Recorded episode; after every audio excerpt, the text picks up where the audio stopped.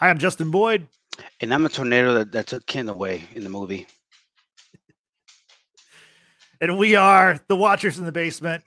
Welcome to the Watchers in the Basement. Today we are here to discuss, I mean, to celebrate the 10th anniversary of Man of Steel.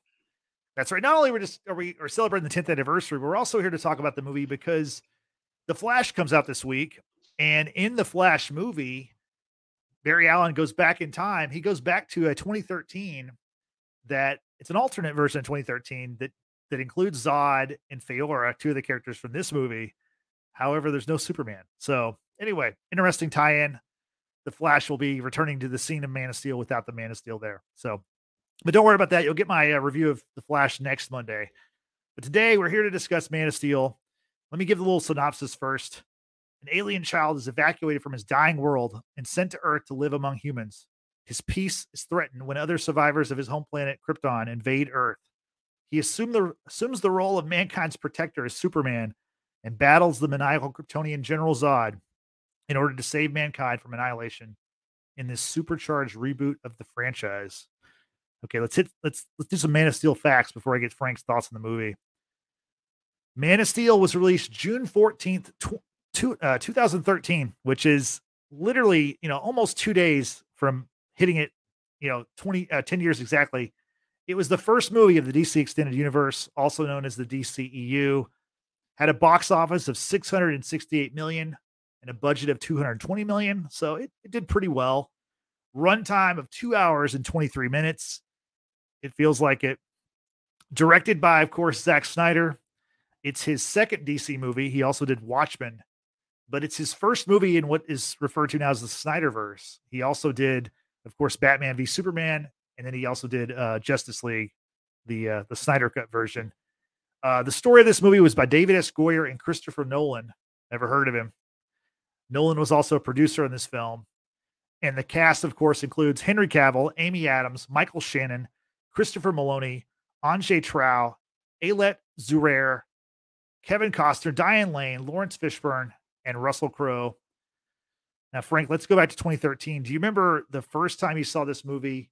And what were your thoughts on the movie then? And have they changed 10 years later?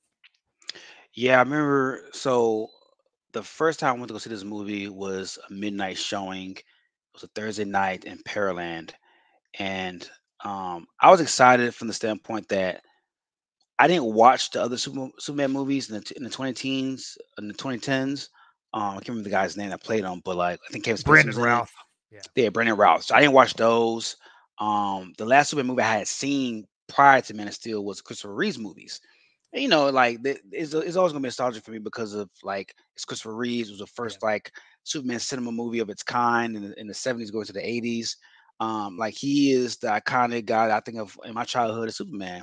So I didn't have a lot of like expectations as far as like the acting chops because Superman, like the people who don the red cape, we don't look for the thespian nature of that character. We look for the, like the well, does the does does the comic book version of uh, stand out? Does the powers look good? Does the flying look good? The CGI, the yeah. how does he look in the suit? Like it, it's more cosmetic with with Superman is with a lot of other like acting roles that we see in Hollywood. But I gotta say, man, Henry Cavill, man, he knocked it out of the park. Like he was the first person I who, and this is this is including like um Kane from the from the from Superman Lois series too. He's the first Superman that I remember watching and saying to myself, "This motherfucker can act." Like I really believe he's Clark Kent. I really believe he's Superman. I really believe he's he's Kryptonian. Like, like the, there there's a scene in the movie where um towards the end where he's fighting Zod and like this in this building and like Zod's trying to take out this family with his laser beam eyes and like the screaming that he that he does before he snaps his neck and then like looking at his hands and like being so disgusted with himself. That was acting bro. That was like Juilliard type shit. Like the, the amount of anguish and anger and regret. I was like this motherfucker's really acting. Like he he brought his toolbox with him dog like I was so surprised by how good this movie was. So I wasn't at this point I wasn't really expecting much. We had just finished the whole Batman series, Dark Knight, so I really had very low expectations. I thought the Dark Knight was really like um like a, uh, an anomaly of just a great trilogy Uh, so going to this movie, I had no expectations, and it just it shot it shot out of the park for me. Like he to this day, he's my favorite Superman. Um, to this day. Wow. Yeah, you know, as long as I've known you, I've always like you've always been a big fan of this movie, and uh conversely, I have not been a big fan. I I uh I'm Superman's my favorite character. Um, let's just like you, I grew up with the Christopher Reeve movies and like Super Friends, the cartoon. I watched Lois and Clark on TV, and Smallville was huge for me. And you know, I, I, was way into this movie. I was way into Superman Returns, which came out in 2006, which we mentioned before had Brandon Routh as Superman, and that movie was kind of disappointing. And so when they were rebooting the, when I heard they were rebooting it, I was like, oh, that's you know, a good thing. Or I need to see more Superman. Let's get Superman back. And this movie I was very excited about. Um, like you mentioned before, it, you know, the Dark Knight trilogy just ended. That's like I said, Christopher Nolan was a part of this movie as you know, as a he helped with the story and he was a producer. And really, it sounds like what he did is he kind of helped uh, Warner Brothers find Zack Snyder, and he really kind of set that up. And then he kind of got out of the way. But um, you know, this movie it was you know kind of going to be a grounded version of Superman, which is kind of a weird thing to say about a guy who flies and can you know has shoots laser beams out of his eyes. And anyway, I was really looking forward to it, and it just I left the movie and I was kind of disappointed. I just you know like there's there's cool stuff I like, but there's a lot of things that like I don't know, it just doesn't feel like Superman. And those things, trust me, those things are still there. But over the years, like the last couple of years, I've watched this movie several times, and I kind of see that there's a lot of really good stuff in this movie. And, you know, one of the things about this movie that um, I didn't like initially that I think is excellent now is the opening 20 minutes is an opening, well, it opens on Krypton, which, and it's this very like, really like space sci fi version of Krypton. And, you know, you, you, get, of course, Michael Shannon as Zod, and, you know, more importantly, you get uh, Russell Crowe as Jor-El, and you kind of see, you know, baby Kal-El is born and, you know you kind of get the genesis chamber and the codex and you, you know all these things are thrown at you but it's a it's a well done scene or it's a well done like portion of the movie and initially I, I didn't like that because like i like superman in the suit on earth doing superman kind of stuff but looking back it's like that's that part of the movie is really aged well for me. What's your take on the opening krypton uh, scenes? I'm the opposite i wish i got i wish i got more of that uh because like yeah. most Superman movies, you don't you don't if you get a a, a quick snippet of Krypton, it's very it looks very archaic. It looked very like a thing in the past. This is the first incarnation on the big screen of Krypton of how futuristic it looks, sci-fi, like you said, the like the the the uptick of technology um on that planet. Um I wanted more, I wanted more like flashbacks of that throughout the movie, to be honest, because it's it's it's a it's a origin adjacent movie. So like it's not it's kind of an origin film, but not really because you already get into it with him finding his powers at this point and just like be more in tune with his powers.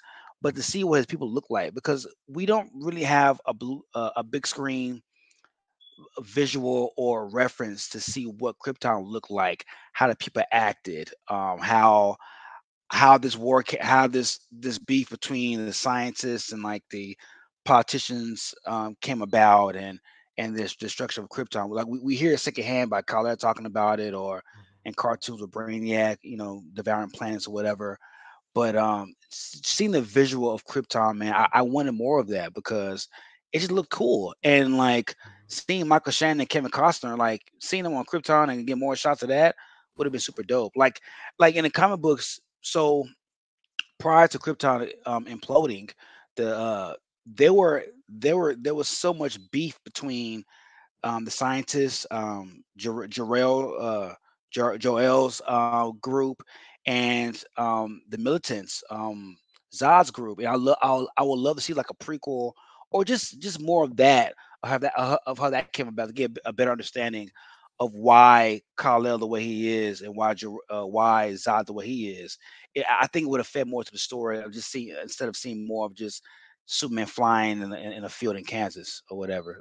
but yeah, um, yeah, there was a, a Krypton uh, kind of series on Sci-Fi a couple years ago. It went two seasons. I I didn't watch any of it. I'm not like sure. It. You watched? I didn't it like it. Yeah. yeah. I saw the first season. It, it's it's so the guy is Superman's granddad. So it's not. It's right. not even. It's his. Right. It's, it's Jor-El's dad.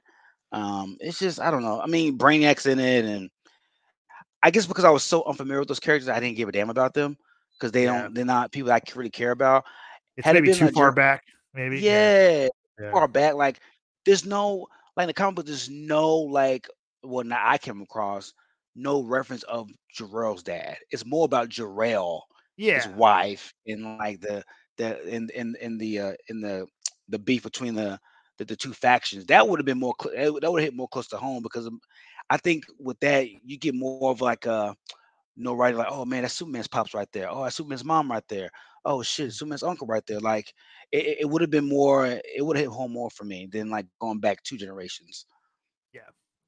Well, like I said, the, the Krypton part has aged well for me. I think it's it's not my favorite part of this movie, but it's it's probably like the the most bulletproof part. Like I don't think there's anything wrong with that. Like other stuff, there's there's holes to pick, and you know, I've, I've nitpicks for other parts of the movie, but I think that's a pretty pretty strong portion of the movie.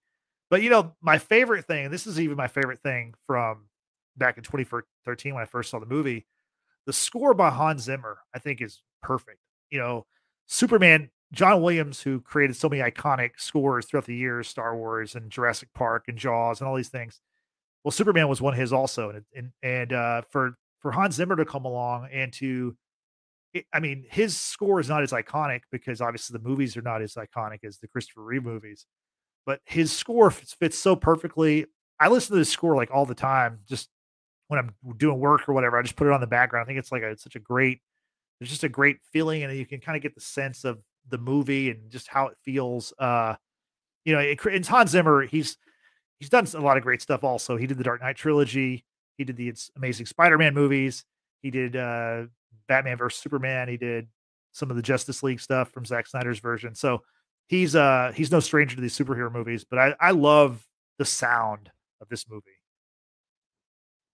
It just sounds majestic. It it just yeah. sounds like it sounds like almost like the dawning of a new era has arrived, right? Yeah. Like in, in in like the timing when when when Clark puts on that cape and he flies for the first time, and like and like he when he confronts Zod for the first time, it, it's that music chimes in. It's just like okay, not only is it dawn of a new era, this is gonna be the prince that takes us through the whole DCEU. This is gonna yeah. be our this is gonna be our, our our Iron Man adjacent for DCEU. Like this is they're, they're donning him for the for the next 10 years. At least that's what at least that's what we thought at the time. Right. Um it is yeah, just majestic, man. Like him, um I came I came uh is, is it Silverstein for the Avengers Silvestri? Oh, Alan Alvin Alan Silvestri, I think you gotta say. Yeah. Yeah, John and Alan Silvestri, man, two of the best in the business, man. Like w- yeah. when I hear the the Avengers theme song, when I hear Superman's this this this score, I, it makes me want to go accomplish great things in life. it really does. I, I got you. No, you're right. It is very like it's very like motivating. It's very like you know you kind of feel like I you know maybe I could be Superman or something. Even though it's that, that's ridiculous, but uh, yeah. it's it's such an awesome set. And really, honestly, I wonder. You know, there's going to be a new Superman in a couple of years. James Gunn's Superman Legacy. And I really wonder what they're going to do with the music because James Gunn obviously is known for his needle drops with popular music. I wonder if they'll go back to John Williams or if they'll. I, I doubt. I doubt they're going to use the Hans Zimmer music. They'll probably create something new. But man, that's it's gonna be hard to like top this one and to top the John Williams one. But uh, that's the topic. I'm just so concerned, day. man. I, just I, I look. I, I, I like I like James Gunn. I think he's. I love the Guardian series. I don't know. I don't know if he has the bone in his body to like create something semi-serious when yeah. it comes to somebody like Superman. Because Superman's not funny. He's not a there's no slapstick with Superman. No, I mean this you is, you could I think you could find humor in the world, but I don't think Superman needs to be a jokey. He's not Spider Man. You know, he's no. not like a he's not he obviously not Deadpool. It's it's a different kind of character. Yeah, so, yeah. That's that's one of the concern with with him being over the legacy this, this legacy project. Yeah. So we'll we'll see how that is in a couple of years. But uh, you know, you mentioned you're talking about your overall thoughts. You're talking about how great Henry Cavill is. So let's get to the cast. There's a lot of great casting information. I think this cast is awesome, like top to bottom. And honestly, the casting of the whole like DCU has been great, save for I think Lex Luthor. I think the that casting was pretty bad, but every other character I think has been has been awesome. Uh, let, us talk about Henry Cavill a little bit. You talked about how like he's become your Superman, and I, I can understand that. You know, the the there's a lot of interesting stuff about Cavill he is the first non American actor to play the character. But get this, he was cast to be Superman in a in a movie called Superman Flyby. I don't know if you remember that. It never happened, but it was a it was no. a movie that was written by J.J. Abrams, and it was supposed to come out like around 2004, 2005. And several directors were were on it, off it, like Brett Ratner and Mick G. and some other people were a part of it. It fell through, and what ended up happening is Superman Flyby became Superman Returns, which Brandon Routh got the role, and Cavill was actually the was the backup. He was the second pick for Superman. So he was cast as Superman in Flyby in, in 2004. That movie doesn't happen.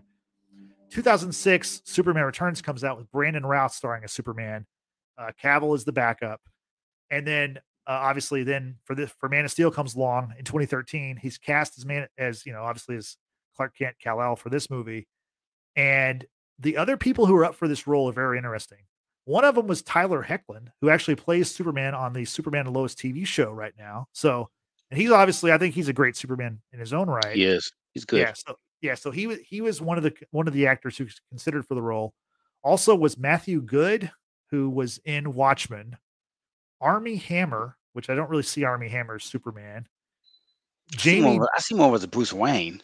Yeah, he was actually cast as Bruce Wayne in a movie that didn't come out. Obviously, it was Justice League Mortal. It was going to come out in 2009, but the writer's strike back then uh, killed that movie. I mean, other things killed it too, but uh, anyway. So Armie Hammer was one of them. Uh, Jamie Dornan was a, an actor who was considered for Superman. Uh, Joe Manganiello, who would play later play Deathstroke in the DCEU. I don't see him as Superman. He's too he's too he's, butch. He's too, too, big. Yeah, right. like he could be Superman, but his Clark Kent would be kind of weird. Like he doesn't have like that. Like the, Superman has like kind of a friendly, like boyish kind of charm. Yeah. And, and uh I don't think Manganiello too intimidating. yeah, yeah. So that was pretty interesting about that.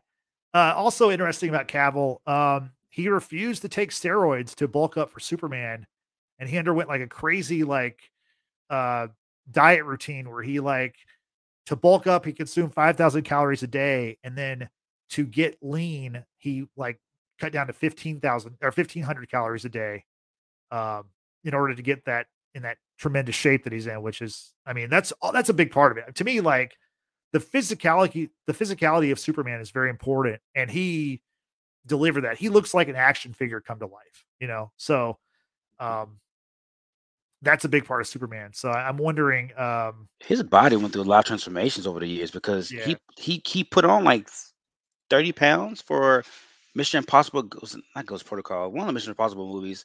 Uh, right. Uh, it was around the time he was shooting Justice League, right. and like he, he, cocks his, he, cocks his, fist or whatever. Yeah, yeah, yeah. he had to, he had to put on weight for that too. So that's that's just man, that's a lot. Yeah. So uh, yeah. So I, I think we both agree Henry Cavill is pretty awesome as Superman. I I wish he could re- continue, but I mean, I think there's like story reasons why it doesn't really work out. Um, but let's let's go to Amy Adams. So Amy Adams played Lois Lane in this movie. Um, what are your thoughts on her as as the character Lois Lane? Um, aesthetically, she didn't doesn't really fit the, the profile Lois Lane. Lois Lane is, is black hair, yeah. very pseudo sexy.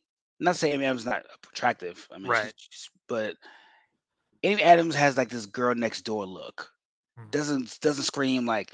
I think the the the basis of Lois, she's like domineering, aggressive, journalism reporter, like very top A I didn't get that from Amy Adams in this in this role. She was very, you know, curious, but not like not type A and like very bored girl next door. It, it, it, she was good, but like the, the it didn't fit profile wise with, with, what I see in the comic books or the cartoons.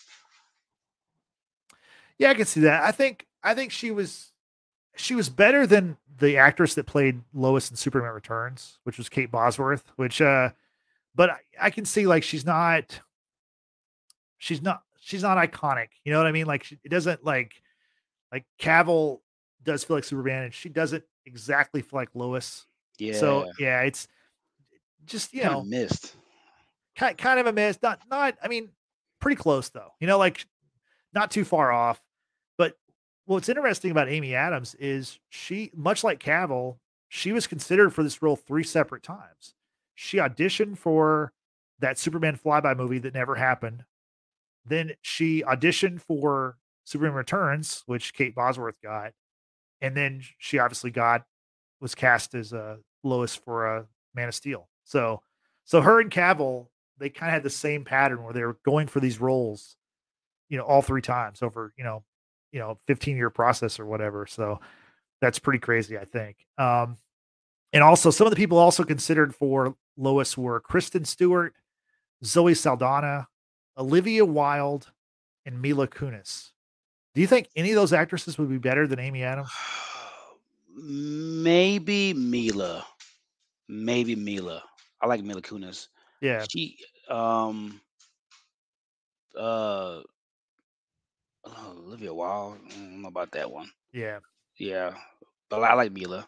Olivia Wilde's so frail. She's so skinny. I don't know. It's just it'll be hard to like see her as a as a, as a Lois.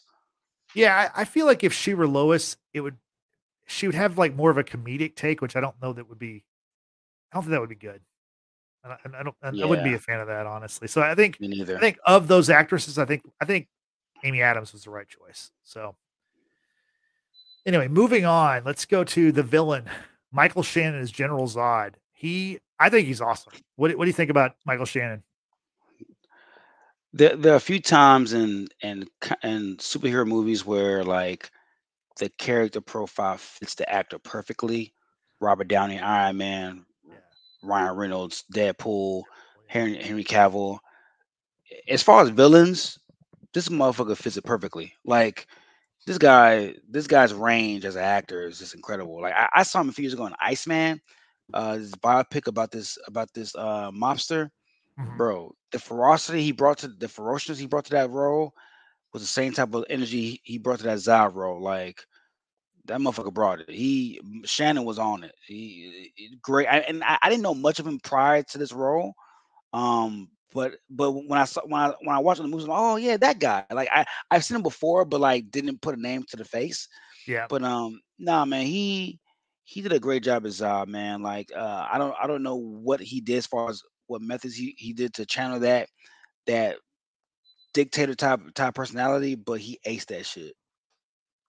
Yeah, you know the uh in the Christopher Reeve movies, Zod was played by an actor named Terence Stamp, and he was of course his, he was famous for saying you know kneel kneel before Zod. That was like his famous his catchphrase in the movie, and I like how they didn't use that in this movie, but I think they had a better one. I like how whenever you know obviously Baby Kal El escapes from Krypton, thanks to his mom Laura, and he, whenever uh Zod looks at her, he's like, Laura, I will find him. I will find, you know, he says it over and over. Like it's like really powerful. And it's like you really feel like he's gonna find him. Like she's you know, it's like maybe instead of sending these guys the phantoms, let's just kill him right now because I feel like he's gonna find that baby. Of course, he does.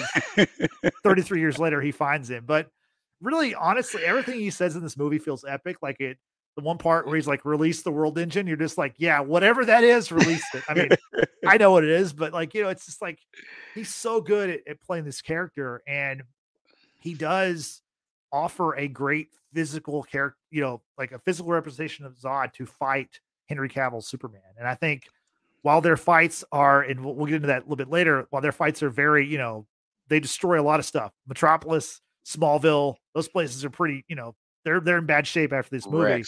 Yeah. Um, I think like you know he matches up with Cavill's Superman very well, and those are some epic battles. You know, in this movie, some good some good back and forth stuff. So as far as like casting what ifs, here's a couple of big names who apparently were considered for this role: Viggo Mortensen, who obviously famously Lord of the Rings, and Daniel Day Lewis was also considered for Zod.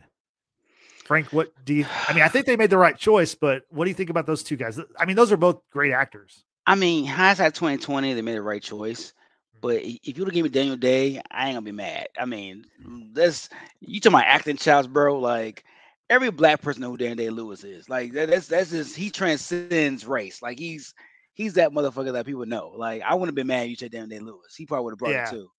But he's, nah, he's very method. Yeah. Very method. He, My he God. would he would think he was actually from Krypton. Like he would take yeah. it like to it like off off camera. He would like attack Cavill at the craft services table or something. For the movie Lincoln, his wife was so pissed off because he he was he wore the Lincoln shit back to uh, when he went home. He wore Yeah. the Lincoln shit like he was Lincoln for the four or five months they were shooting that bitch. Like Yeah. he don't fuck around. Like he's a method actor.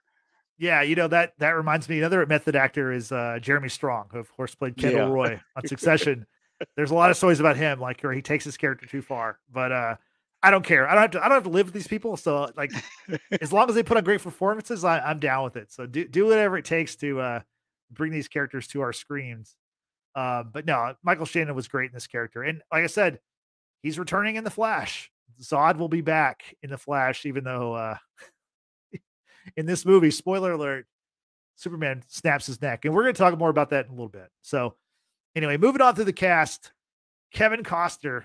That's right. John Dutton himself played Jonathan Kent. And there's obviously a couple of big scenes we'll talk about with Jonathan Kent. But what did you think about uh, Costner playing uh, Superman's Earth Dad?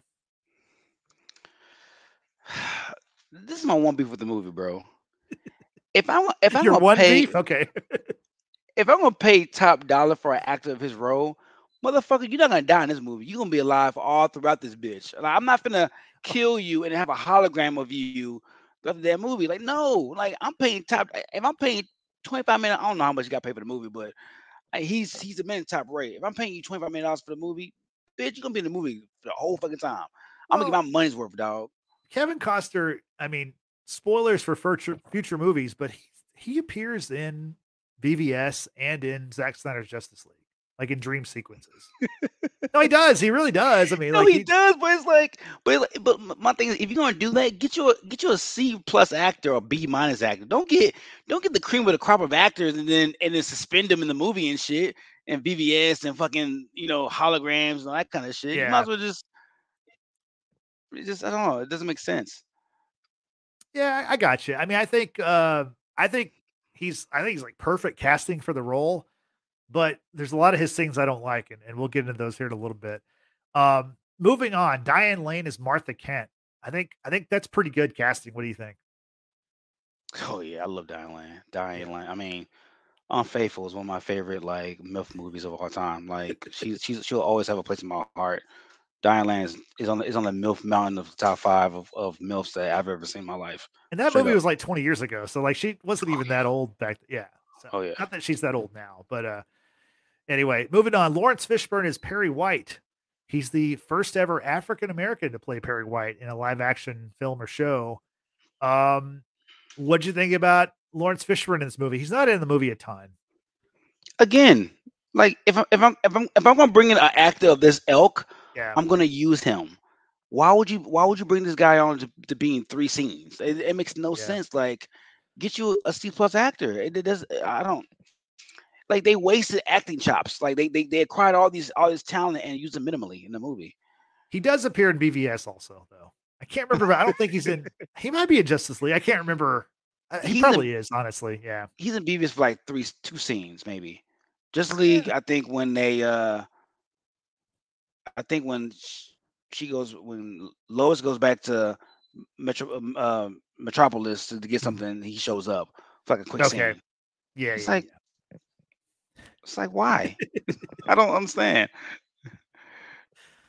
because they paid him. So anyway, um, moving on. So you know, Zod obviously he's a great Kryptonian foe, but you know also was Faora, his his uh his you know his sub commander, played by Antje Antje Traue. I think she's awesome in this movie. I think she's really great.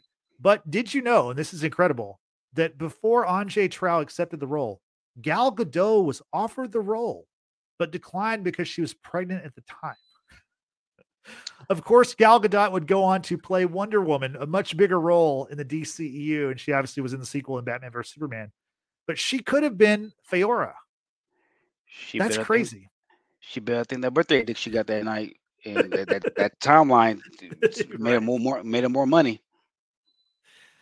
Talk about a fortuitous pregnancy because that kept her, you know, like timing is everything. And- But I think I do think the, the, the woman that plays Faora is great. I think she's super good. tough. Oh yeah. She's a great foe. You know, then you've got uh Nam-Ek, who is also who's that who's like the nine foot mutant, or he's like a mute version of uh, you know, he's Kryptonian.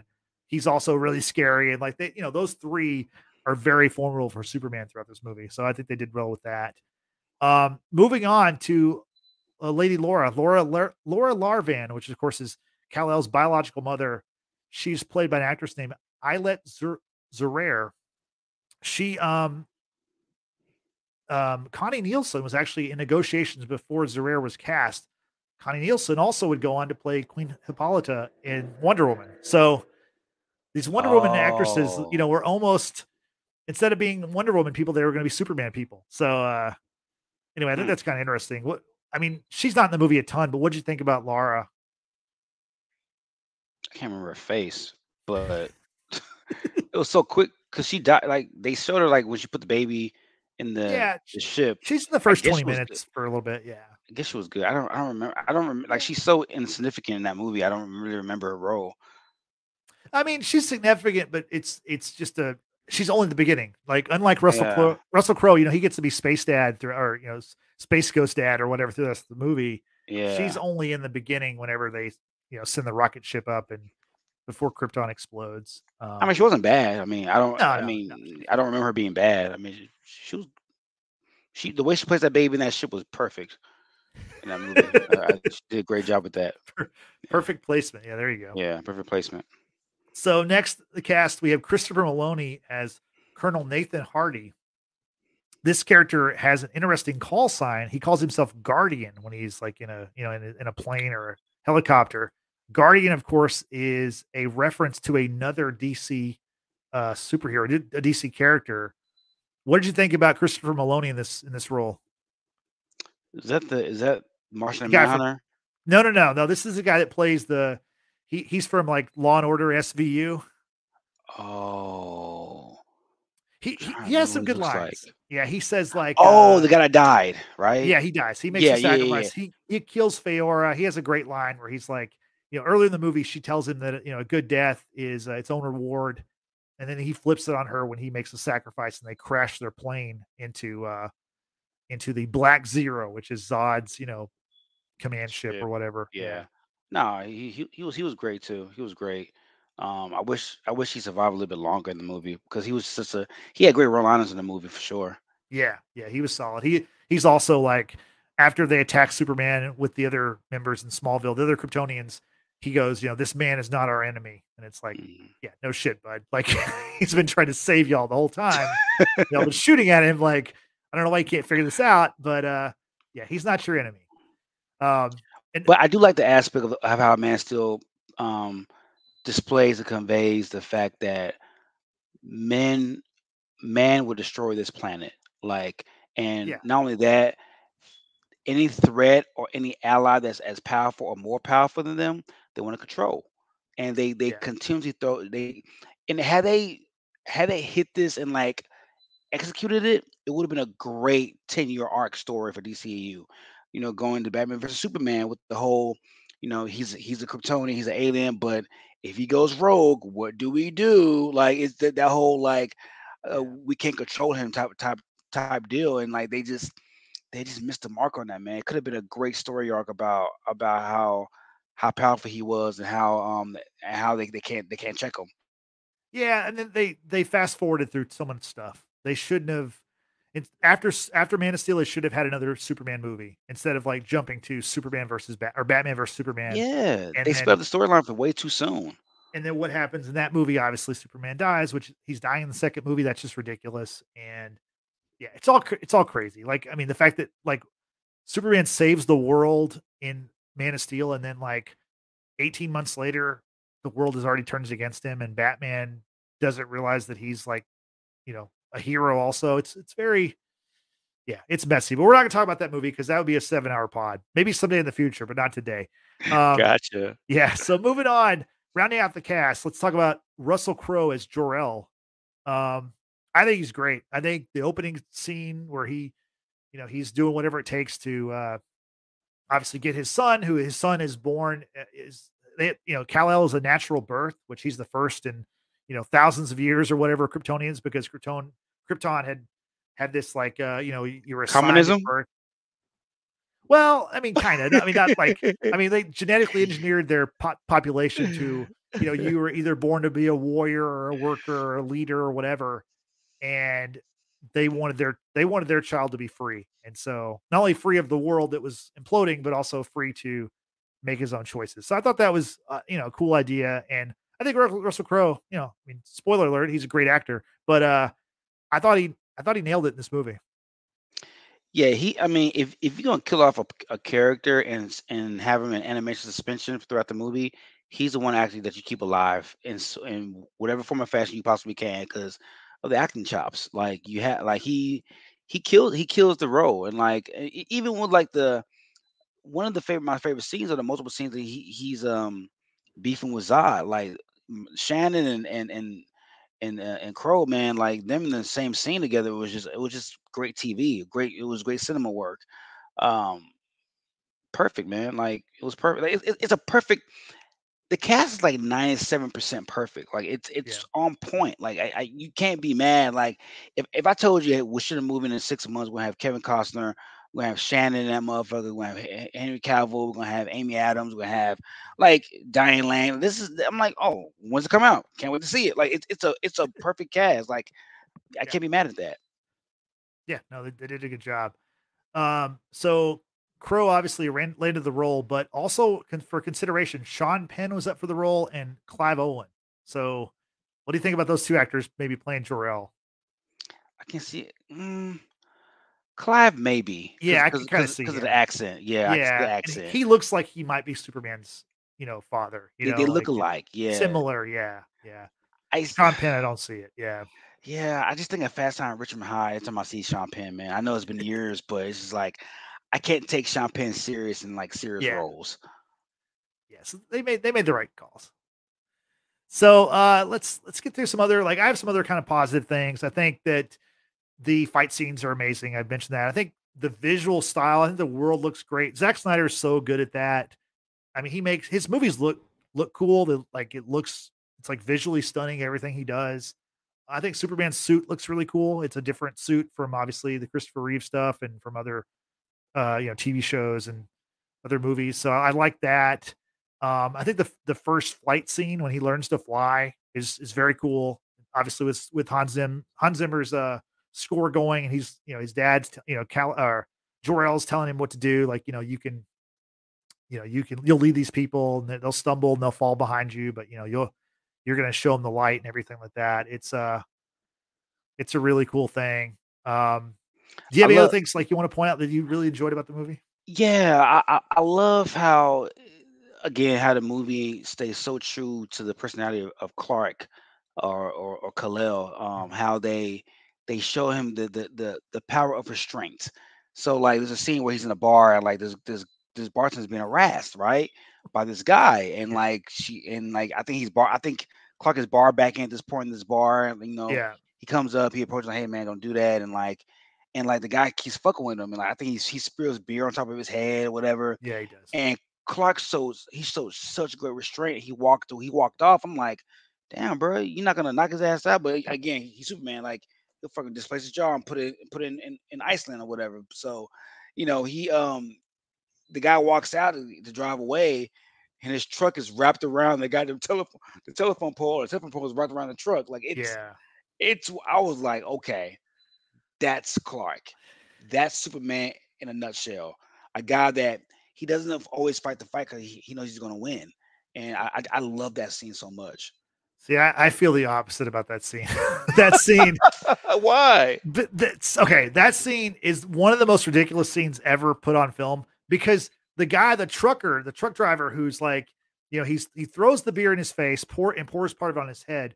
That dude is a foot shorter than Henry Cavill. Henry Cavill has about 80 to 100 pounds of pure muscle on this guy.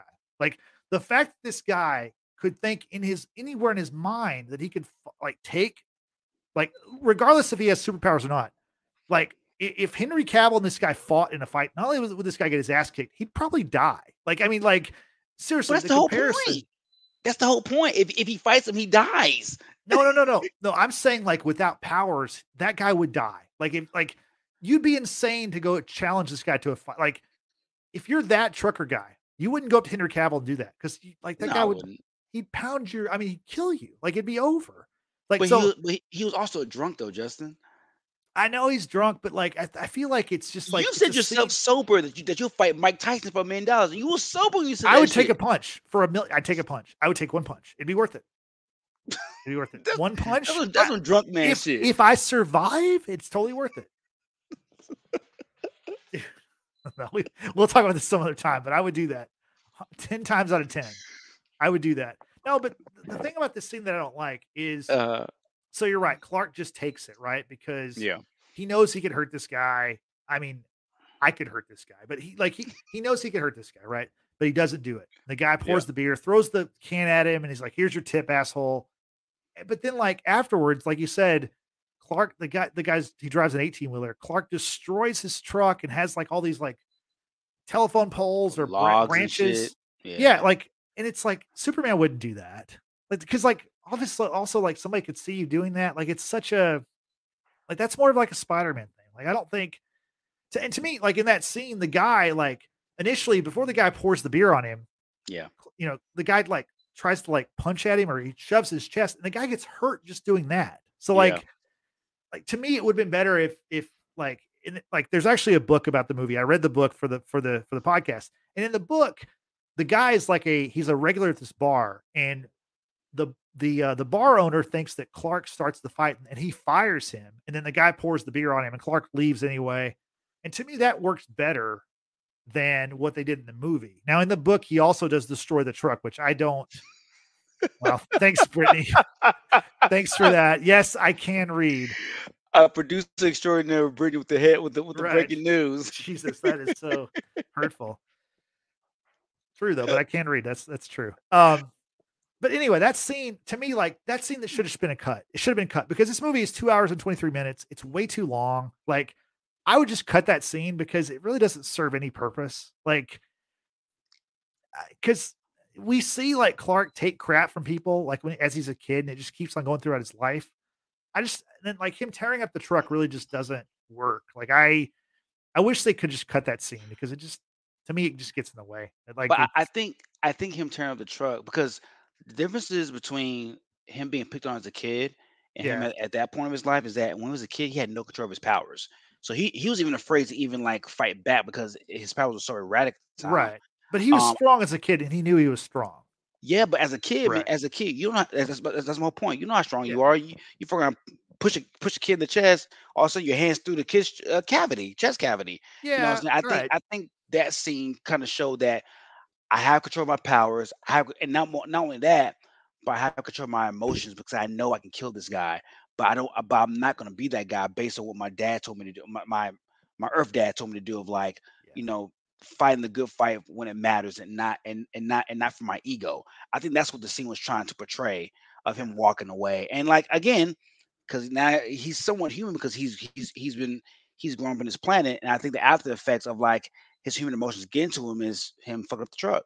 Yeah. I just think it works better like if, if the guy punches Clark and breaks his hand and realizes like this guy is like legit, like he would kill me, but also he's made of steel. Not that the guy's gonna know he's Superman, but like to me, the guy breaks his hand, realizes like that was dumb, Mhm. and then the Clark gets fired because the guy's a regular, and then Clark leaves because Clark leaves anyway. You know, like Mhm. to me, that would work better for the movie because to me, messing up the truck is not a Superman thing he would do. And there's other stuff in this movie where he does that I don't think Superman would do that kind of stuff. Mhm. Um, okay, so let's get to. we spent like ten minutes on, on, on the truck scene. I know.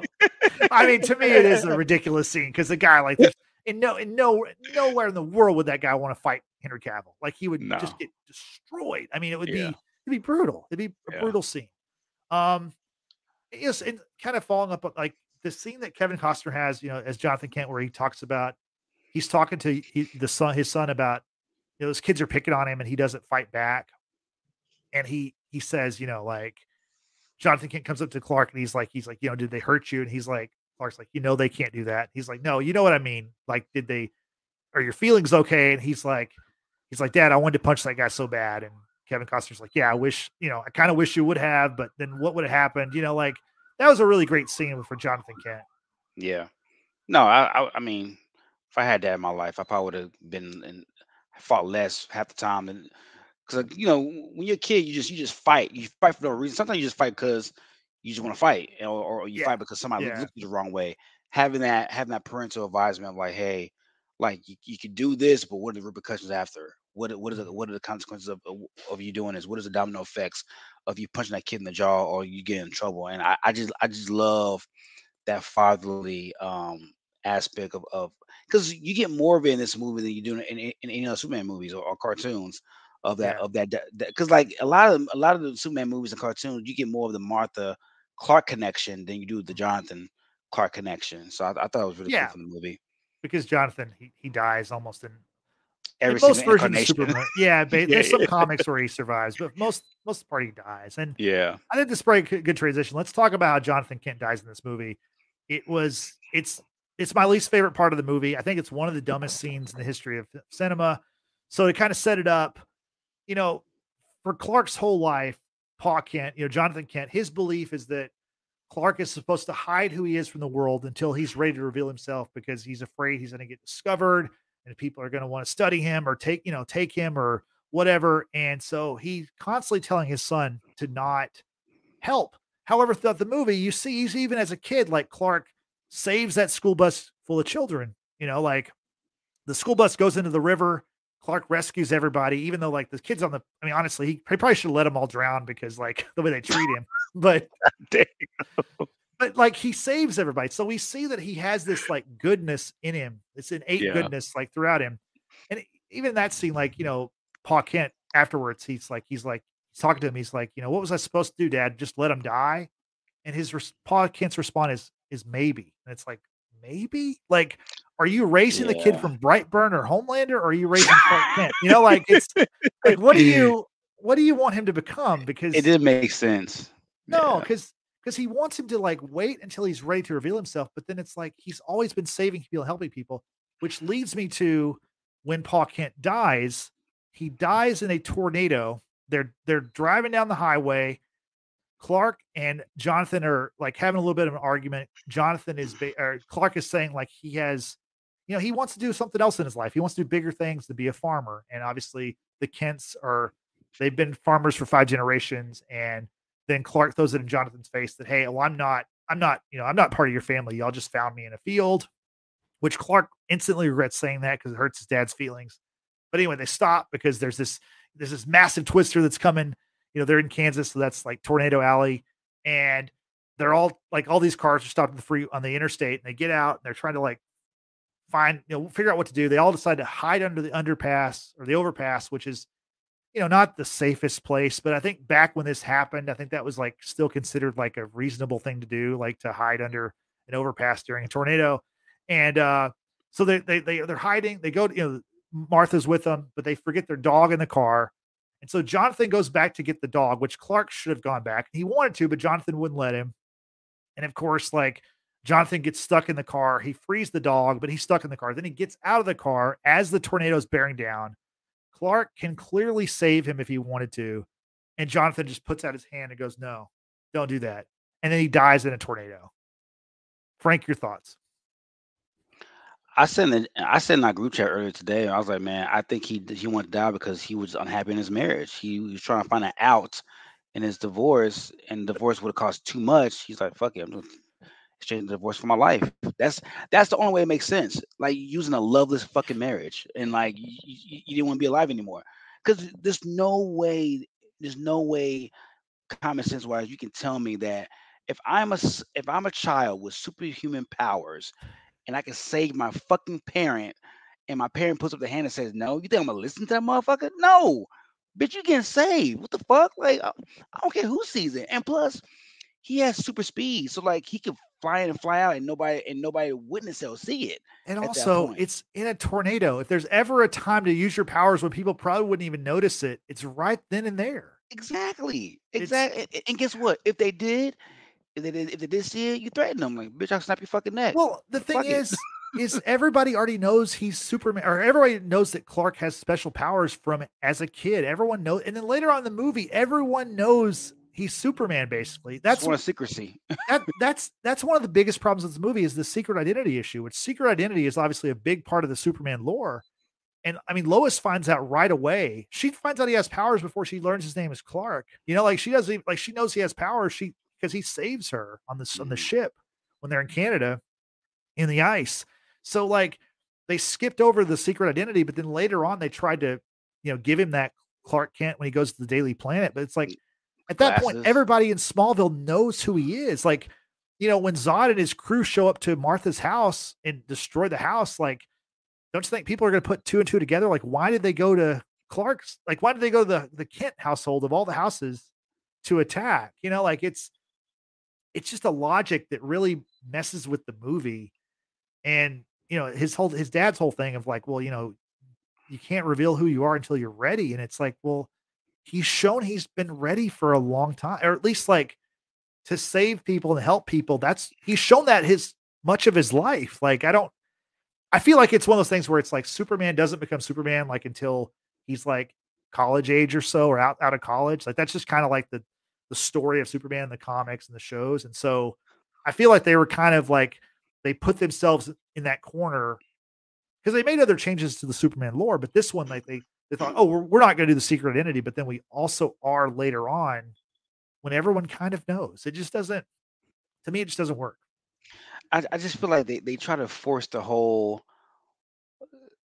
uh, you know, eh, there's a formula to all the superheroes. Some type of death, some type of like distraughtness of loss. What spurs them on? Yeah. What spurs on to be a hero? And I'm kind of and I'm kind of like, well, when you watch the movie, he's already been spurred on to be a hero from the child from the time he was a child. He yeah. was told he was special. He was told in two and kind of semi two uh, under the tools of his father that hey, you know, you're gonna do great things, but you gotta you gotta decide whether you want to you want to be this or not. So he he kind of knew this from a, from the time he was a kid. So to to like recklessly just kill the father off just for the sake of having this this like this system of like okay what spurs him on? You're you're you already had the reason for him to be a hero in the first fucking place. There's no there's no point of killing off uh kevin costner in this film. And and who, and who knows? The film might have been even way better with him alive of him being there and just like dealing with the whole Zod shit and like protecting his son or like you know whatever. Like it just it didn't make sense to me. It was it was very odd. I don't know if they if they they only could afford kevin costner for maybe a third of the movie who knows? But for the fact that you did that just it was it was just a pointless death for a story that could have been so much better with him being alive in it. Yeah no i think it was a story choice and that's that's that's the problem is it really kind of mess it, it just doesn't work. Uh, to me it doesn't work. And you know like i said in all other versions of superman stories Jonathan Kent dies, and usually he dies of a heart attack. And the reason why he dies of like a heart attack is because that's something that Superman can't save him from, right? Yeah. His die his, his dad dies of a massive heart attack, and there's nothing he can really do. Yeah, he could super speed into the hospital, but like he's he's not gonna make it. You know what I mean? Like, so that's why I feel like in this movie, you either do the heart attack or if you're gonna kill Jonathan Kent, maybe he dies in a car wreck or he has some kind of accident yeah. that Clark wasn't there for or can't save him because because that you know, that's that's just a big part of it. And you know, Jonathan Kent in other versions of Superman, he's like, yes, he wants Clark to kind of hide himself, but he also understands that he has this great gift and he can help people and save people. And like, there's it's it's more balanced. Whereas this version of Jonathan Kent is so against him doing anything until da, da, da, until the time is right. And it's like, but you know, like, and so what the story tells you, what it kind of tells us is that he determines that the, the right time to, to display his powers and become Superman is once he once his dad dies. Like it takes his dad's death to you know force him to become Superman or make make him you know journey to figure out who he really is. And I mean, on paper that doesn't sound bad, but then the way it plays out, it's just it's not good. And to, to even pollinate even more, like not only had Jonathan Kent like in his in his ear as a child, the ship, his his his space father, his actual Yeah. father, Yeah. told him his his legacy and who, he is and what the symbol means and all of this. So like you had all this all this research and homework and like rah rah guys behind you to be this destined hero, which even makes death even more stupid.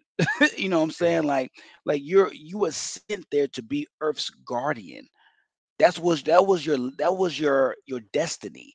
That's what the S in in, in on the chest stands for in this movie. Well, it's hope. So, it stands for hope. Well, yeah, I got, well, I got you. Yeah, well, I mean, he was. Yeah, but he was sent to be like I think I think uh uh Jor-El said like you will be this this earth's this earth's guardian, earth's savior, whatever he said. But it was it was it, paraphrased. It was to the effect of like you are going to be the hero of this world, and you are going to do great things. So he, he was predestined to be this. Even though he, he was he was Krypton's first natural birth, thousands of years, in some form of fashion, he was still predestined to be a hero for this for this planet that will become his home. Well, I mean, you know, he's because of like his his body makeup, like the it's basically because the sun, like the Earth's yeah. sun, the yellow sun gives him the powers. Like that's why the other Kryptonians they have powers too once they kind of mm. get acclimated. It's basically their their body they're just built different, you know. So yeah. that's how they become, you know, super powered and they can fly and all that kind of stuff. But uh yeah, it's just like I don't know, there's a lot of good stuff in this movie, but they they just they missed on a couple things that are kind of really key things to to me, like as far as like telling a Superman story and using Superman as your jumping off point for your universe. Like, I mean, he's the he's the character you should start it with, but yeah, I just feel like it should have been better. And like I said, there's still a lot of great stuff in this movie, uh, stuff that I really enjoy, but it's kind of a it's kind of a weird mix, you know. Yeah. Um, let's get to one one little funny comment I wanted to make or tell you before you before you before you leave, Frank, is uh okay. on the bus before you know before the kids go in the river Pete Ross, who's like is like a bully, he refers to Clark as a dick splash, which I've never heard anyone say that to another person. And I'm just like, dick splash. Like that's such a weird put down. Like I, it's not a compliment to me. I know. It's like what what are you saying? Like I don't. I don't mean. Anyway, I mean, anyway. if my, my if, if my appendage is getting wet constantly, that means I'm, I'm putting in work. I don't know what the problem is. I don't. I don't understand. and it's funny because when he says it, he's like dick splash, and then like the tire bl- blows out, and they go right into the river. Like it's a, it's really funny moment in a movie that doesn't have a lot of humor, but uh, yeah, just an odd scene. Um, is there anything else from this movie you want to mention before you get out of here? Um man, the fight scenes, man, the fight scenes were incredible. Like I think I, I think I think you touched on a little bit earlier in, in in this podcast, but it's just like going through buildings, destroying cities, like and again, if they did this right, it would have been a great jumping off point for down the line for Batman vs Superman because that was kind of the, the premise of how things some one Batman one Batman's homies got killed or like people that he knew got killed in Metropolis, and it's kind of like well, you you kind of sour that that those series of fights in Man of Steel to only fuck it off in Batman vs Superman. Right. But it was, but like it was, man, it was great. I mean, even the final showdown, and when they when in that building when he when um Zod's trying to kill those people, that family, it's just like down to the to the last fiber of like them fighting. Like it just it, just ends in grand fashion. It started in grand fashion. I have I held my breath all throughout and it, in a grand fashion. And you know, shout, shout out to them, man. Um, if I do see Flash, it'll be because of Shannon. Like that Zod, he he make he really makes that movie for, for me, man. Like that was a great eh, um presentation of Zod in that movie. Yeah, yeah. And uh, and just real quick, do you think like he should have snapped his neck? Because like Superman doesn't typically kill. I usually, he, I mean, he shouldn't kill, obviously, but mm-hmm in this situation, he was, he was kind of put in a tough scenario where it was like either he kills Zod or Zod mm. kills these people who are there. Never mind the fact that they both killed a ton of people fighting throughout the city. Yeah, I think over buildings and everything. Yeah, yeah. Like now, there have been times Superman Superman has has has went has went ham. Like yeah, right, right. Side in the comic books. You know, um, uh, a couple other couple other major characters he he went ham on trying to kill. Yeah. Uh, I think if Superman is put in a place to kill, it's it's it's in the the benefit of saving somebody, uh, saving people, sa- saving right. innocent lives. So I do yeah. I, I had no problem with how he did it, um, but it, it, had to be like people's lives in the balance, and so I, I had I had no issues with it. Yeah, I feel like there's certainly there's sometimes there's a, there's a time to kill for these superheroes, and I feel like yeah. he was kind of put in that scenario to I mean, Zod says like, really, the only way this is going to end is either you die or I die. And yeah. He basically tells Clark like, I don't think you have it in you to kill me, and then Clark has to, or you know, Superman has to do that. So, and to solidify it too, like the anguish Clark felt afterwards. Yeah. Now it, it, it's one like you totally miss Superman and and the fiber of who he is as a being. If he if he snaps his neck and he's like, Cool, that, that motherfucker gone. Oh, all right, we good. Like, yeah. like that, that would have killed the whole essence of who Clark is. But because he felt so much anguish after snapping yeah. his neck, and he screams, and he's like, "Not only that I just killed my, my adversary, I killed one of the last sons of Krypton." Yeah. That's what that scream was really all about. Like, I mean, the I last other person from his planet besides himself. Yeah. Yeah, because oh, because Frederick's already she's gone. She's dead. Right. You know, her, his, right. his, parents are dead. So that that scream that he did, it, it, was it was so perfect because like I eliminated one of the last of my kind. What yeah. the fuck? And I yeah. it, it was it was perfect. And, and speaking of that, last thing I'll, I'll tell you, don't you think that this movie should have been called Last Son of Krypton? It should have been. It's a better title for the movie because then you could have done Man of Steel as the second movie or whatever later yeah. on, because it's mostly about about that storyline of him being the last son of Krypton and him coming to this new world and trying to obviously keep them from recreating Krypton on Earth. So I feel like that would have been a better title for the movie. But Man of Steel sounds better. It's shorter. Yeah. I get why they went with that, but uh there's a better sure. title out there. Yeah. Yeah, man. Man, thanks so much for having the pod, bro. Yeah, uh, appreciate it. Thanks for yeah, thanks man. for jumping on, and uh, yeah, we'll we'll talk about other stuff later on. So thanks again, Frank. Yes, sir. So uh, Frank had to leave, but I've got I've got a lot to say about this movie because I watched this movie a couple of times the last couple of days. As Brittany pointed out and made fun of me, I read the movie novelization for this film. Um, and by the way, the book is a little bit better, and the the book does flesh out a lot of stuff in this movie that um no, thanks brittany i appreciate it. I, I i'm glad you're proud of me. Everyone should be proud of me for reading because uh reading is fundamental as i as i learned as a kid. Um but no the, the book really fleshes out a lot of things the, the main thing the book does better than the movie is as frank and i were just talking about there's a lot of destruction in this movie and some people call it like destruction porn because you have Smallville, you know, Clark's home is leveled when the Kryptonians, Faora and and Zod and Nam-Ek, whenever they show up there, Main Street Smallville is just leveled, just destroyed. I mean, it's obviously not a very big big place, but it, it's it's wrecked, right? And then we we go to the Battle of Metropolis at the end of the movie, and I mean that it's just like it's like 10 9-11s or something. The the whole city is in ruin and just I mean their whole like blocks of skyscrapers that are just knocked down as these superpowered beings are fighting. And the, one of the big criticisms about this movie is the fact that Superman doesn't in the movie he doesn't seem to care about the loss of civilian lives. And you know when you watch it, you don't really see much of that. There's some of that, but that he doesn't feel like he's he's thinking about that. Whereas like Superman in, in the comics and in shows, he's he's very concerned with trying to save people. That's that's a big part of what he does. And in the in the film, you just see the action, right? And there's one scene that I think is really like uh it's kind of it, it's it's a bad look for Su- Superman. There's a scene where when it's down to just him and Zod and Zod tosses a oil tanker at Superman and it's it's actually a LexCorp, which LexCorp is one of the Easter eggs you see a couple times in the movie he tosses a a tanker at Superman.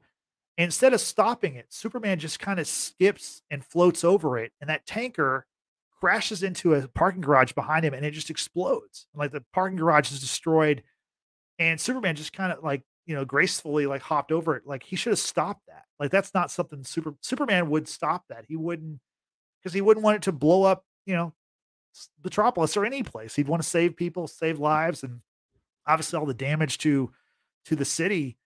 Um, so like that's one of the criticisms for the movie from a lot of people is the fact that it's like just disaster porn. Things are being blown up left and right. There doesn't seem to be a whole lot of concern from Superman. Whereas in the book, he does he is more concerned with with lives. Like as he's being thrown into buildings and stuff, he's thinking but he's looking and seeing like, are there people here? Oh, it's good that this person left. There's no, I don't see anybody on this floor. He's more, he's more, you know, he's more in tune to that and he's thinking about that, which I think is is a is a good thing because that's what Superman would do. Superman would try to save people. But having said that, like you know, it's not like Superman chose Metropolis as the the battleground. Like the Kryptonians, they took it. I mean, they tried to. That's where they were invaded. That's where they're trying to take over. That's where they're trying to, you know, terraform and uh, recreate Krypton. And they they chose Metropolis as their, you know, new kind of city or home base. So you know, obviously they brought the fight to him, and he obviously was you know outnumbered. He had to fight, you know, many of those uh, super beings. But um, yeah, I, I feel like he should, you know, as Superman, he would have more concern for for human life, and and that's part of why you know people have a problem with the end whenever he snaps Zod's neck because they fall into this metropolis Grand Station, which is you know like Grand Central Station, Grand Central Station in New York, and and uh, you know there's people all around, and Zod's like last move is to is to laser you know laser eye you know with a heat vision like burn these people in front of super in front of Superman, and it's just like it's this cup it's this family of four, and they're just kind of standing there and the, you know the the laser beams are going across and like they could move but they of course they just stand there because it's a movie. And you know superman tells him no don't do that. And of course zod continues and superman has no choice but to snap his neck. And when he snaps his neck i i, I didn't even notice this when i first saw the movie but uh someone on imdb pointed out that when superman snapped the neck he actually snapped zod's neck to where his eyes would actually go toward you know where the laser beams are going to end up hitting the family. But then if you watch the movie, the second he snaps the neck, the the, the eyes go out. So the, like there are no laser beams potentially that would hit these people also.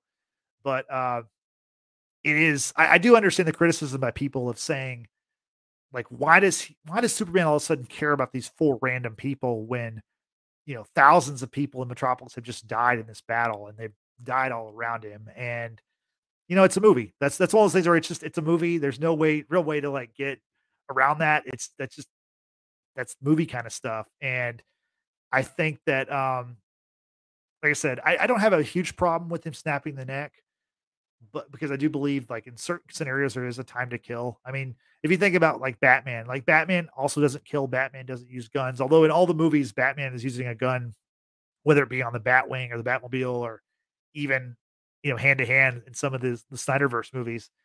Um, you think about like if Batman just killed the Joker, wouldn't that save him? I mean, it would save a lot of people's lives. It would save him a lot of trouble of having to constantly, you know, uh, put this guy in Arkham over and over and over.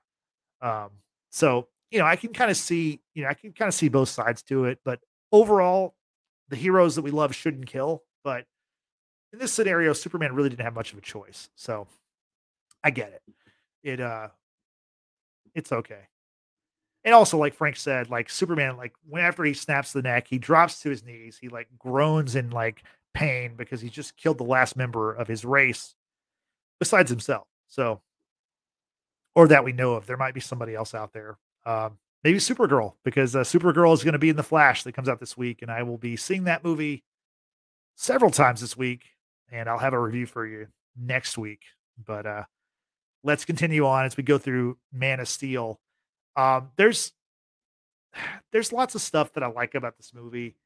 Um, the end of the movie, I think, is a really great scene where, I mean, we're talking about the very last scene where Clark tells tells Martha, his mother, that you know she asks him, she's like, "What are you going to do now that you know when you're not saving the world? What are you going to do?" And he's like, "Well, mom, I'm gonna need to get a job." And it shows him like you know he's putting on putting on the glasses and putting on a sport coat and he's he's riding his bike bicycle to work and he's like you know i need to find a job where i can go places where i can ask questions where people won't won't you know won't be won't like like i'm going to put myself in dangerous situations. I'm going to become a reporter for the daily planet. That way i can be you know my ear to the ground. I'll know what's going on.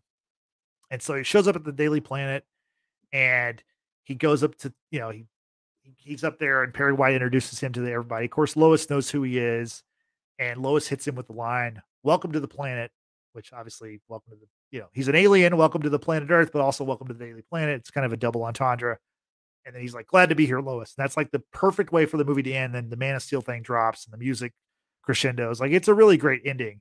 But in that scene, like just seconds before that, there's a character Lombard who is, you know, he's pretty well known in the Superman comics lore. He's usually like a former jock who is he's like a sports writer. He's on the sports desk at the Daily Planet, and he's always like hitting on women. Like he's in this scene before before Clark shows up. He's trying to get Lois to go to like a basketball game. He says he's got courtside seats, and he's trying to like get an intern to go with him. And it's like, you have courtside seats to a basketball game in Metropolis. Like Metropolis has been leveled. Like, like what's the time period? Is this is this years after the the Battle of Metropolis? Is this like, you know, I mean, it's got to be many many months later because, I mean, the whole city's a wreck. So I thought that was always kind of funny where he's like trying to like, you know, I've got courtside seats. It's like courtside seats to what? Like to the end of the world because like, I mean, the whole the whole city is in ruins. So that's kind of a silly silly moment in a in a really good scene that I think is uh it's kind of one of the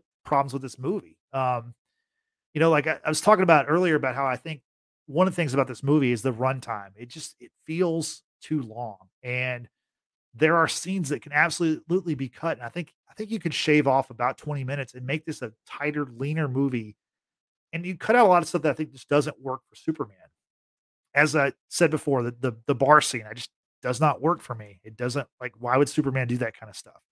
Another scene I really don't like is the church stuff. Um, I'm I mean, you know, spoiler alert, I'm not a religious person, but I just think it's it doesn't make any sense for you know, Clark goes to see a pastor in at a church in Metropolis and you know, it, he he he's looking for someone to give him some advice because Zod has come to has come to Earth and he's you know looking for he's basically wanting Kal-El to turn himself in, and he gives him like a 24 hour deadline to do that. And you know, for some reason, Clark is you know, I mean, obviously he's in a bad spot, but he gets goes and finds some random pastor to ask his opinion on it, and the guy really says nothing. He said he says like you know, take a leap of faith first, and then you know, then you can the trust comes later. It's just like that's a five minute scene that we didn't need. It doesn't really pay off to anything later on, and I do know that like there's a lot of people that kind of there's like a like a religious allegory with like Superman and like Jesus and stuff, but it just doesn't work in this movie. And you could just cut that and like it makes the movie a tighter movie. So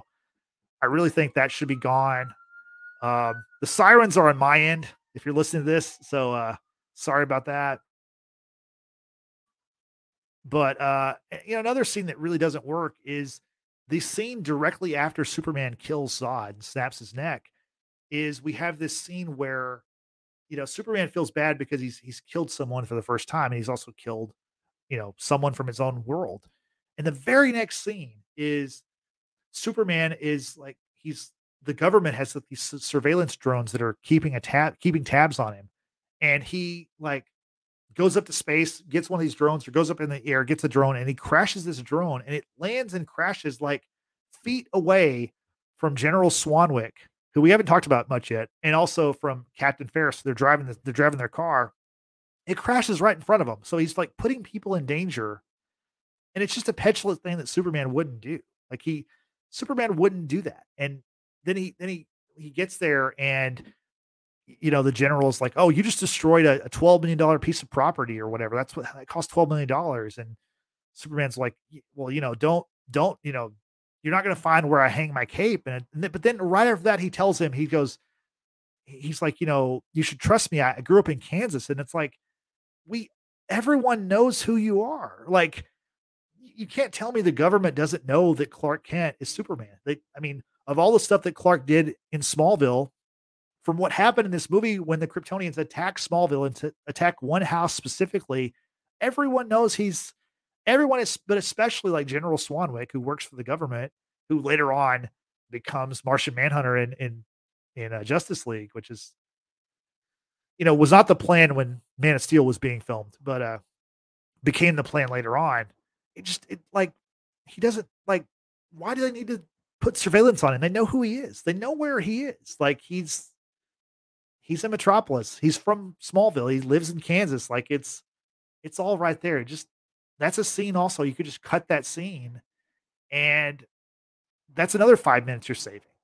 And once again, you're getting rid of a thing that Superman wouldn't do. Superman wouldn't destroy that property just to kind of make a it's almost kind of it's kind of kind of played like for as a joke because the way the scene the scene ends is uh Captain Farris, this this younger woman, you know, she's like smirking after Superman flies away after he talks to General Swanwick. And you know, Swanwick noticed that she's smiling. He's like, "Why are you smiling?" She's like, "I just think he's kind of hot." You know, and it's it's played off as a joke, and it, I don't know, it just doesn't work. It's not.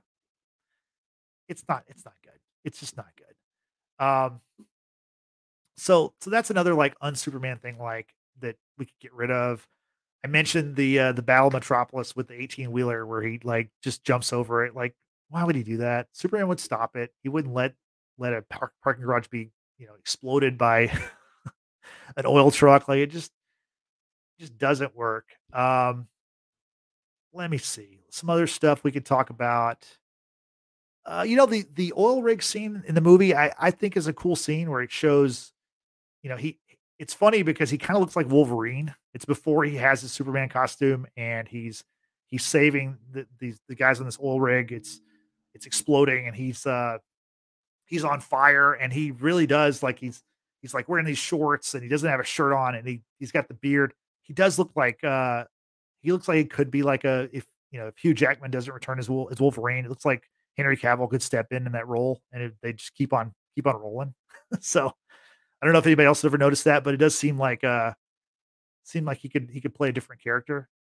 But and that again, once again, that's one of those things where like you know people can see his face. Now they don't know his name. At that point, he's going by this uh he's he's being called Joe, which is is, is actually his uh, middle name, Clark Joe Kent. But uh I don't know. It's there's just a lot of little things in this movie that kind of add up, and you could just you cut out a lot of stuff, and you could make a really tight movie that tells a Superman story that that still, you know, you can make it different. You don't have to follow all the Superman tropes.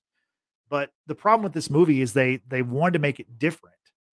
But then but then they end up falling back on those tropes, but because they they cut out other things of the tropes, like it doesn't it doesn't really fit. And that's why that's partially why I don't think, you know, like Henry Cavill couldn't continue as Superman because of what happens with the character. The fact that they they kind of sped through a lot of stuff. The fact that they killed Jimmy Olsen out of nowhere in BVS, the fact that Superman dies in BVS, the fact that you know Superman dies and Clark Kent dies, and we know that Clark Kent dies, and that's a weird thing because they have a funeral for Clark Kent, they have a funeral for Superman, so you can't really bring Clark back. So once again, the secret identity is a problem in this movie, and to me, it's like maybe they should just avoided the secret identity altogether and just you know tell this Superman story because a lot of people think that oh like superman like if you know a guy puts on glasses and does his hair differently like no eh, nowadays people would be too smart to notice that and maybe that's true but they kind of did like they they kind of did halfway and it just doesn't doesn't work. It doesn't it's like you kind of either go all the way or you just blaze a new trail and they kind of were in the middle and yeah it's not it's not good. It's not that that's why this, you know, it's partially why this um you know, this version of the character isn't continuing. And it and that that's the sad thing is it should be. It should be because Henry Cavill is an excellent Superman. Like I said, physically he he looks like Superman and I feel like you know, he I think he probably wanted to play you know, a more like Christopher Reeve version of the character. Not not exactly the same, but I think there's part of those part of those things that that that were in the Reeve movies that like could continue nowadays. They could update them and and you could tell a great Superman story. I think that's what Henry Cavill wanted to do, and he didn't get a chance to. that's that's unfortunate. So, um, yeah, something else about this movie, and it's funny because I'm kind of jumping around in, in, this podcast, and that's kind of the way the movie is is does also. They and I, I understand why they did it. They told his origin story by these like memories, and you know, we, we go from like him being a you know a, a five year old in school to now he's on this he's on this like fishing boat and then we you know jump all around throughout his history. And you know once you've seen the movie a couple of times i think i think it's actually kind of a cool way to do it. It's definitely different. But the first time it's kind of disorienting. And if you don't like this movie the first time i can see why you wouldn't want to watch it again. I can see why that might be a, a reason why you wouldn't want to watch it because it is weird like you see jonathan kent die but then 10 minutes later you see a flashback where he's alive and like it's i don't know and i mean you you can tell it's a flashback because clark is of different ages in the different scenes but it just like i said you see it a couple times it works you see it you know the first time you're like man i don't know they they really should just like done a linear story and just you know hit the points and have him have him progress as as a you know as any character would um so so that that that about does that. Um, let me see. Uh, let's see. Uh, talk about Easter eggs in this movie. I mentioned about Guardian. Obviously, that's a reference to another DC character. There's the LexCorp trucks. We see them in Smallville and Metropolis. Obviously, we get Lex in uh, Bat- Batman v Superman. We also get a shot of the Wayne Industries satellite, which um, when when Superman and Zod are fighting into space, they they fly by the satellite, and it it's it's a Wayne satellite, but it's it's the Dark Knight trilogy Wayne logo. So it kind of shows you back then because this movie came out a year after the Dark Knight Rises that maybe they had hoped to, you know, maybe they wanted Christian Bale's Batman to be the Batman of this world, and I, they didn't really know where this story was going to go.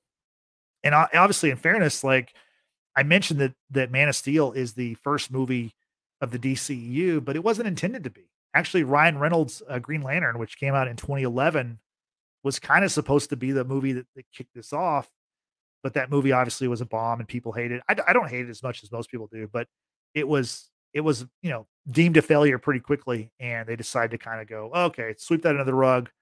We're going to now go to Superman and let Superman be the way to start it. Which I agree, Superman should be the way to start it off your you know your universe. Obviously, he's the oldest character. He's one of the most famous. I mean, he's right up there with Batman as far as the DC characters. But uh, but yeah, so they made a good choice to start with Superman. I just wish they could have uh you know, I wish, wish I, I, wish it was a little bit better. That's really just it. You know, I wish it was a little bit better. Um, you know, another great line in the movie because I, yeah, I feel like I've been kind of negative on uh, Jonathan Kent, but I do like the scene whenever uh, Clark learns that he's an alien, and uh, Jonathan shows Clark, you know, the spaceship that he arrived in. They've got it. They've got it hidden in the barn, and the kid's obviously freaked out. He's like, "Can't I just keep pretending that I'm your son?"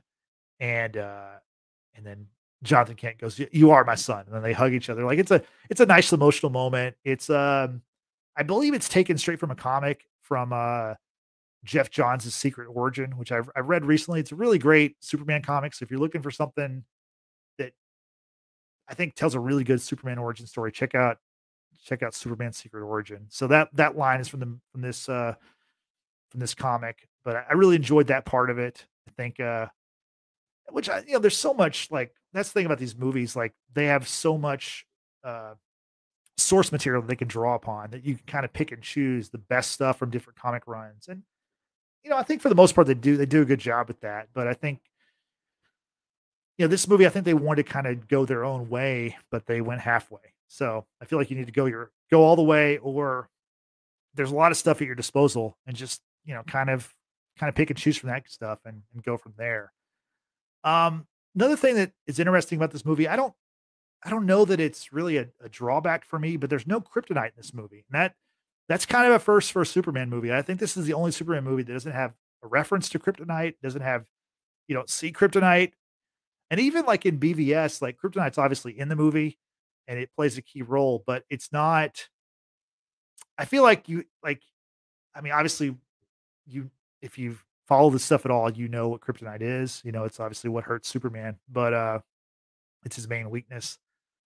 But they don't I don't feel like they introduce it great in this franchise. And I feel like they there should have been something with kryptonite in this movie somehow. Maybe that's how they can try to, you know, the the humans figure out a way they can kind of just, you know, stabilize the Kryptonians who are trying to invade.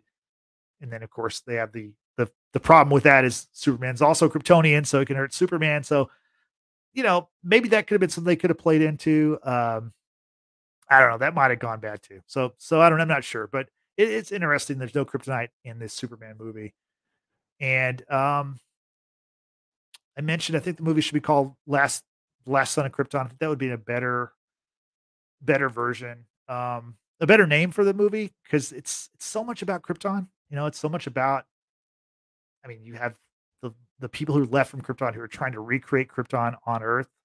Feels like you should just gone with uh, that title and then kept Man of Steel for a sequel. Um, but they did what they did, so you can't really, you know, it is what it is. We're moving on. Um, speaking of moving on, so back when this movie came out, there was a, um, I mean, this movie has a ton of product placement in it, right? Like you see 7-Eleven, you see Sears, and Sears is like one of the is, is a big place in the movie. Um, so so Sears back when this movie came out, the Sears catalog at the time, my mom got this in the mail. If you're watching on the stream, you can see they they had a Superman themed comic book that, or it's a Man of Steel themed comic book that's a different Superman story that was released as a free item to go with the, with the um, with the Sears catalog. Obviously, in the movie, Martha Kent works for Sears in Smallville. That is one of the places in Smallville that gets leveled by the uh, by Nam-Ek and uh, Faora fighting with Superman. So I thought it was a kind of cool tie-in at the time. I made sure to hit, uh, you know hang on to it. I thought it was kind of a cool item. The comic, the storyline in the comic book, however, is just it's All Star Superman, so it has nothing to do with the movie, but the cover was kind of made in Man of Steel style. So I thought that was kind of a cool thing. Um, as I'm kind of wrapping up here, let's see. Um, you know, this movie, like I said, has really kind of risen in my eyes. And you know, the DCU is coming to an end. So um I think it's I think it's time for me to show my updated DCU rankings because uh this movie has been low on my list for a long time, but now it's it's now middle of the pack. It's in my top five. So let me run them down and I'd like to hear y'all if you got comments if i want to hear what you think about my rankings let us know your rankings like in the chat here or later on, on youtube just drop them in the comment section. But so i'm gonna start from the top. My number one dceu movie is the snyder cut Zack snyder's justice league. I know it's a four hour movie. I know it's kind of not even a movie because it's so long but i do enjoy it. I've seen it six or seven times like it's which is crazy because that means I've spent, you know, 30 hours or so with this movie. But uh I really enjoy it. I think I think it's really it's a it's honestly it's it's by far the best to me it's his best work with these characters and if they could have skipped Man of Steel and Batman vs Superman just gone to this movie I would have been fine with that because it does a good job introducing most of the characters and uh it's just awesome. I, I I really enjoy it. My number 2 is the first Shazam movie the first Shazam movie to me is basically an MCU movie trapped in the DCU. It's it's just super fun. Really enjoyed it. My number three movie is is the first Wonder Woman Wonder Woman movie, which I think most people kind of think is is usually the consensus is like the best movie in the DCU. Um, I think it's really good. I think it's I think it's a solid movie. My number four is the Suicide Squad. That's the Suicide Squad, meaning James Gunn's version of the Suicide Squad. It's kind of a sequel to the original Suicide Squad movie. Um, this movie came out in 2021. It did not do well bo- the box office, but a lot of that was because of the pandemic. It, it you know went straight to HBO Max. That's where most of us watched it. That's where I watched it. Um, this movie is a fun movie, really entertaining. It obviously introduced us to John Cena's Peacemaker, and uh, for that reason, it should be high up in the list. But uh, it's got so many different actors, different great characters, and it's just a fun watch. And so now I get to my number five, which is Man of Steel, which is huge for me because forever I've always had Batman v Superman above Man of Steel. But I really think recently with these re-watches, I really think that this movie, um, you know, take away the Jonathan Kent tornado scene, and I think Man of Steel is is better than uh than BVS. And if you cut out some of the other stuff I talked about before, I think it's it's a much better movie. So I'll go with Man of Steel above BVS. Number six, Batman vs Superman. Dawn of Justice. Um, I honestly could talk about this movie for hours, so I'll just say it's uh, it's my number six right now. Moving on to Wonder Woman 1984 at number seven. This movie was much maligned when it came out, Christmas of 2020. I don't think it's as bad as people say. I think I think people hated on it for like a weird reason. I think they hated it because it was like it was a pandemic movie that that was available for people to pick apart and you know from their homes and they decide to pick this movie apart, but it's just a superhero movie. And if you like superhero movies, it's not terrible. Like it's there's far worse out there. There's far worse in this list. Um, I, I enjoyed it just fine. Moving on, the Aquaman movie, which is the only one of these movies that's made a billion dollars in theaters. So for that, it's uh it has its own special place. But for me, it's number eight. My number nine is the Justice League, which is the the 2017 version, the the Justice League, um, directed by Joss Whedon, who all he did was like take Zack Snyder's movie and make it much, much worse. But there's still some cool stuff. There's some scenes in this movie that I still like. I like the end credit scene with Superman racing the Flash. That's a really cool scene, and it feels like what these characters should be doing. So I'll uh that's my number that's number nine. My number 10 is Black Adam with The Rock.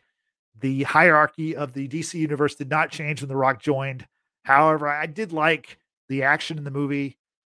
There's a lot of great fights. Um, and I think The Rock should have a place somewhere in the superhero world. And uh, unfortunately, I don't think it's going to be the DC going forward.